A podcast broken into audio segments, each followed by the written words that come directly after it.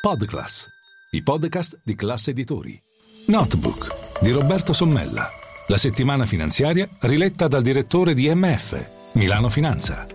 Benvenuti a Notebook, vi parla Roberto Sommella. Cosa fare dei nostri soldi, cosa fare dei vostri soldi, così si potrebbe sintetizzare il numero in edicola e in digitale di Milano Finanza di questa settimana perché ci occupiamo tra le tantissime cose di mercati, di borsa, di aziende che crescono nonostante tutto e nonostante la crisi, ci occupiamo dei depositi bancari, sapete che quasi 1400 miliardi di euro sono eh, depositati presso i conti correnti degli istituti di credito italiani e delle Olimpiadi, della grande sfida delle Olimpiadi del 2026 di Milano e Cortina, che sembrano lontanissime ma che eh, vedrete si avvicineranno molto rapidamente nei prossimi mesi. Ebbene, per quanto riguarda i depositi, nella copertina speciale firmata da Paola Valentini si dà conto di questa situazione nuovamente paradossale. Dopo tanti anni di tassi zero, i tassi stanno aumentando, ma aumentano soprattutto per chi chiede prestiti, famiglie e imprese e restano fermi al palo per invece coloro che hanno i soldi eh, in banca, depositati in banca. Quindi, come si dice, normalmente è una situazione in cui eh, la forbice si allarga.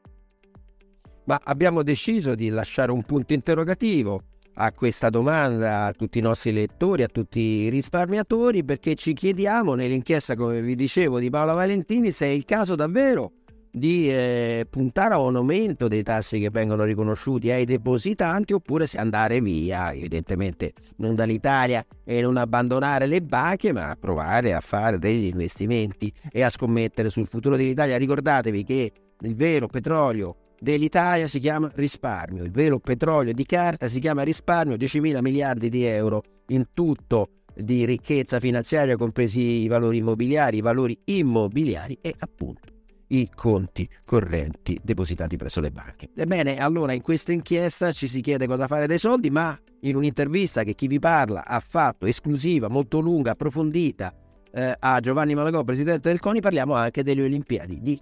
Olimpiadi invernali del 2026 Milano Cortina, perché ci occupiamo di Olimpiadi perché è presto detto muovono un budget di un miliardo e mezzo di euro pensate queste Olimpiadi invernali coinvolgono due eh, capoluoghi comunque importanti famosi in tutto il mondo come Milano che significa finanza che significa capitali che significa lusso moda style e quant'altro e Cortina Cortina dal pezzo qualcuno dice la montagna più bella del mondo, le Dolomiti più belle del mondo, le montagne più belle del mondo che hanno una sfida incredibile fare per una volta delle Olimpiadi e non perdere dei soldi. Il budget, racconta Giovanni Malagò, il numero uno dello sport italiano, eh, è veramente cospicuo. Si stanno facendo sotto moltissimi sponsor e quindi anche i capitali privati eh, stanno arrivando. Bisogna recuperare il terreno perduto. Non è una novità che accade in Italia anche per tante altre partite, come ad esempio il PNRR. Ci sono, pensate, da oggi mille giorni che ci separano dalle Olimpiadi di Milano Cortina, bisogna correre, Malagò è ottimista e annuncia ci saranno 2 miliardi di persone collegate attraverso la televisione e tutti i dispositivi digitali a seguire queste Olimpiadi. Non ci scordiamo, se non ricordo male, le ultime Olimpiadi a Cortina d'Ampezzo furono negli anni 50, eh, il mondo usciva dalla guerra, voleva respirare, vivere, divertirsi e furono le Olimpiadi celebri. Ebbene, noi ci auguriamo, insieme a tutto il mondo dello sport, che ha alle spalle una edizione straordinaria delle Olimpiadi estive di Tokyo con le medaglie che vi ricorderete sicuramente, quelle di Michael Jacobs dei 100 metri olimpici e eh, di tantissime altre, compresa anche la staffetta 4%, una Olimpiade quindi veramente da ricordare, però stavolta abbiamo di fronte un nuovo ostacolo, bisogna correre anche perché bisogna raccordarsi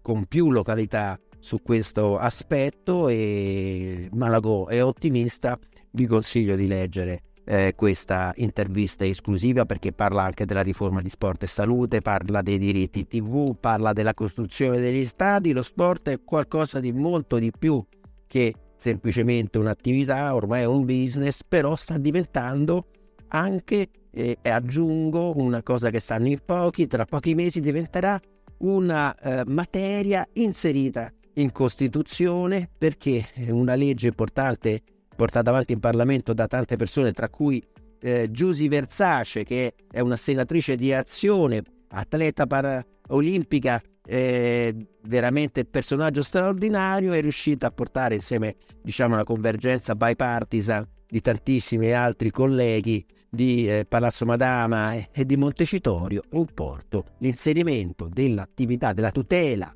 dell'attività sportiva dentro la Costituzione. Questo significa tutelare il diritto allo sport, alla salute, agli impianti, all'accesso, diciamo, ad un'attività che è anche salva vita, salva mente, l'abbiamo scoperto recentemente con il Covid. Insomma, vi aspettiamo in edicola e in abbonamenti digitali in tutte le nostre forme per una puntata e un'edizione di Milano Finanza tutta da leggere. Questo è il Notebook, sono Roberto Sommella, vi auguro una buona giornata.